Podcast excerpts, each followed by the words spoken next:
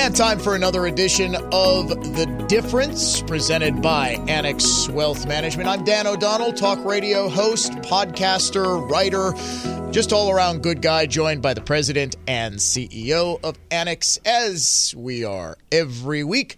Dave Spano joining us. Dave, how you doing? Yes, sir. Yes, sir. Yes, sir. Extraordinaire. You forgot podcaster extraordinaire. Yes, you are a podcaster extraordinaire now. No, you. Oh, I you, am. I am a podcaster. Yeah. Okay. I guess I'll. I will humbly accept the title of podcaster extraordinaire. So.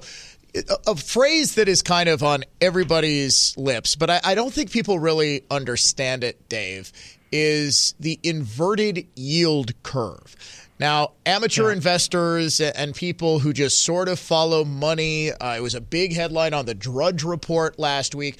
They kind of think they know what it means, but maybe not really. Break it down for us. Yes, I, I'm glad that it's getting press. You know, we've been looking at this indicator for decades, and I remember uh, back in '98, '99, it happened. Uh, it happened before the 2008 crisis, and the reason why everyone pays attention to it is generally it has been an indicator of a slowing economy. Why is that? The Federal Reserve can control the short end of the bonds, so they can control daily money. They, you know, one month, three month, one year, so forth, and they can control it. And so, if they raise interest rates to, for example, two percent, but in the long term, which is controlled by the bond market, is less than 2%, say a 10 year or a 30 year might only be 1.5%. Short term rates are higher than long term rates, and that's called inverted. And, and that really suggests that we're going to have a slowing economy, and at some point, and it has been a precursor for a recession in the past. There has been inverted yield curves, and recessions have been tied together. Now, here's a caveat. Not all inverted yield curves lead to a recession, but all recessions have had inverted yield curves. So we pay attention to it. I know the Drudge had it, everyone had it, Wall Street Journal had it, but we pay attention to it because we're concerned that maybe in six months, nine months, a year and a half from now, we're going to have a slowing economy and perhaps a recession, and that's tied to bear Well, and that's doubly bad because obviously we've got the worst inflation that we've seen what in 40 years consumer price index at record highs producer price index at record highs and this is raising serious fears about you know the return of stagflation which we haven't seen since what the late 1970s Yep, for sure. And so stagflation, stagnant economy what with inflation, that's a bad, that's a really bad uh, combination. There is some conversations happening that the Federal Reserve is totally aware of what they're doing in inverting the yield curve. We'll have to find out because right now the bond market raised those interest rates on the short term the Federal Reserve hasn't done that. So the bond market may be doing the work for the Federal Reserve by raising rates on their own. The Fed has only said they're going to raise rates. They raised them 25 basis points, which is one fourth of 1%, and said they're going to do it for another six or seven or maybe even eight times. And maybe next time they get together, it might be a 50 point raise. Well, all of that suggests that they're trying to control inflation, which sucks, right? Because you go to the grocery store and, of course, you have to pay more. And that's obvious to everybody. You go to the gas station. In fact, Dan, I was down in Chicago this past weekend and I paid five and a half flipping dollars for a gallon of gas. And you'd say, oh, hey, big bucks, hey, Mr. Big Bucks, that's not going to bother you.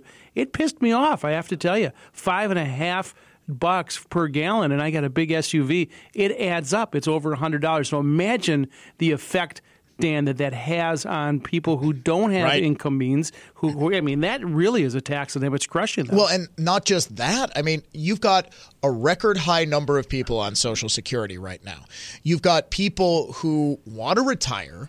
You've got people who want to get on that fixed income because after a lifetime of work, they see as okay, now it's time to travel. Now it's time to play with the grandkids and all of that. Maybe buy a condo down in Florida. I mean, you're seeing because of the price of everything just skyrocket. I mean, we're not talking. I mean, the thing is, we're not talking about, uh, you know, just prices going up by a little. I happen to look. You know, my mom. Uh, she's she bristles at the Down term snowbird because she is a resident Yeah. of Florida now. But we were just for you know what's and giggles taking a look at what her house, which she bought uh, 2012, 2013, is worth.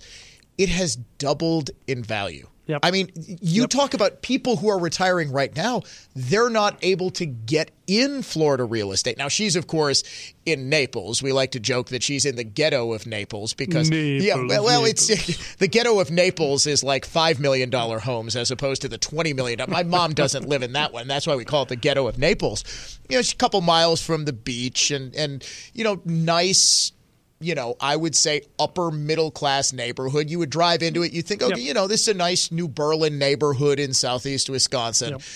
The house has doubled in value. Every house around and it's just the the- demand. well, right. And it's the yeah, and there's no but you wanna know supply. And there's no supply of houses. There's no supply, right? And you know what happened is, you know, when you used to go down there, and your your mother will know this, and as you know, we have exposure down in Southwest Florida, and particularly in Naples. We have an office there. But what has happened is, you used to go down there, and it was primarily Midwest. Yeah. So you would see license plates from Wisconsin and Illinois and Michigan and Ohio and so forth. Now you see them, and they are New Jersey and Pennsylvania and Massachusetts and New York. And what's happened is there was so much demand on the other side, right on the ocean side, where where the East Coasters used to go, to this side, and now you're seeing a demand from that marketplace, and that has really taken up uh, all of the supply. If you go to Zillow, it's hard to find a spot, and if you do, it's really expensive. That housing is one of the definitions of inflation. So you look at it and how the CPI is calculated. It's called rental equivalency.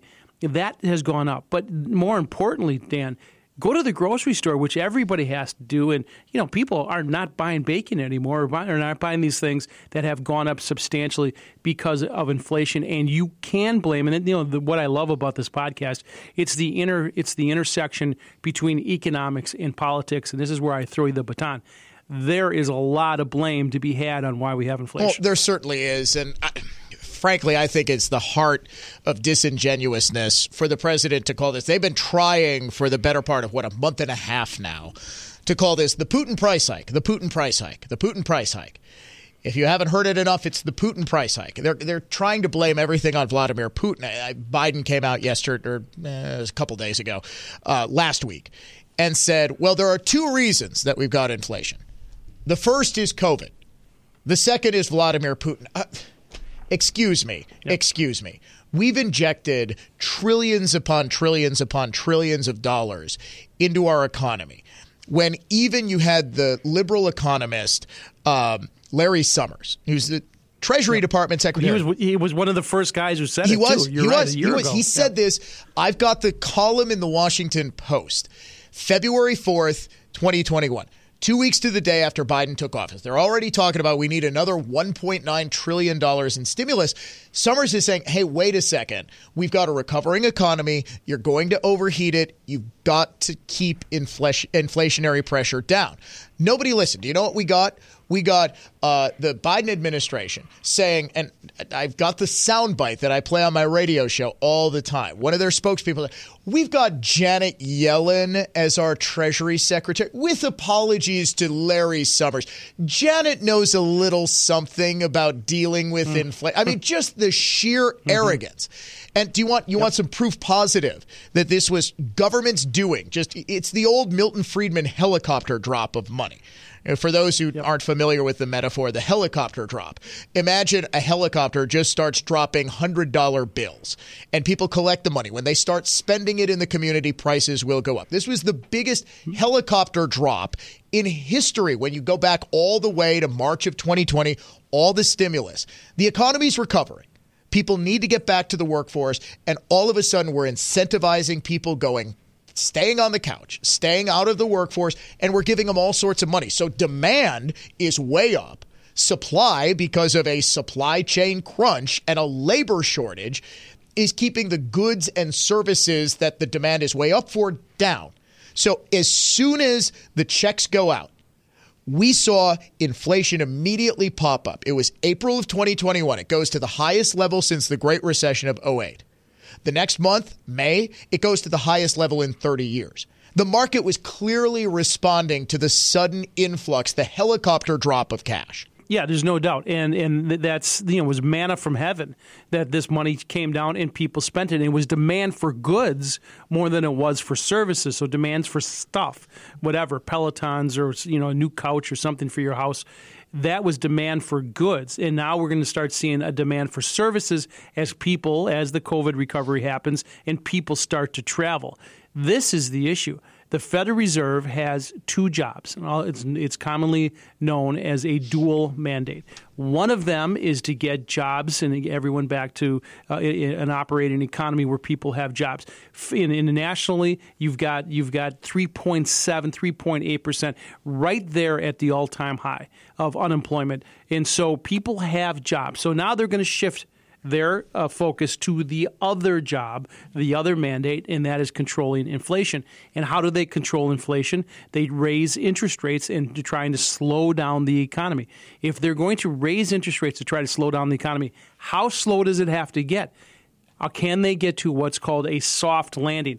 Good luck trying to slow the airplane down so it comes down and it doesn't bounce, doesn't crash into the into the uh, airstrip that is what they're going to try to do, trying to slow down the slow down inflation because it feeds on itself mm-hmm. and feeds on itself, and you have this spiral. You have a wage spiral, and it doesn't slow down, Dan. And that is the reason why they have really they have a tough job. In yeah, they they really do. I, I want to get into what they're sort of doing incrementally in just a sec, but I got to tell you, annexwealth.com the place you should go because there is so much uncertainty with inflation, with the yield curve inverting. We don't know what's going to happen. And oh, by the way, we've got a massive election that's going to set tax policy for the next couple of years coming in November. So all of this is a reason to head to annexwealth.com. But you talk about the Fed just sort of raising rates incrementally.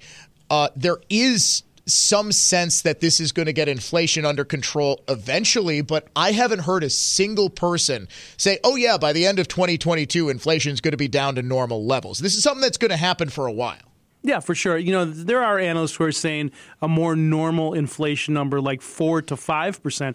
But we've been, you know, as, as we know, when we came out of the great financial crisis and that administration tried to do what they could, they never got the economy going. It was a muted recovery. Right. And now things have spiked up, and you, you put it politically where you want to put it, but things started to roll pre-COVID, and now you've got this issue happening right now. So you go and say, all right, what what's what is happening here? You've got COVID, as you talked about. You have inflation, and oh, oh, by the way, we have a war, and we have no idea what Putin is going to do next. And trying to handicap that is crazy, and that's the reason why all of this risk has been in the market. Yeah, we've seen Putin apparently pulling back from Kiev, but the thinking is that he's regrouping for a bigger attack. You've got Biden saying he should go on trial for war crimes, which every time it seems that Joe Biden opens his mouth, whether it's saying that Putin needs to be removed from power, whether he needs to go on trial at The Hague, it seems like he's sort of escalating things. You've got weirdly enough,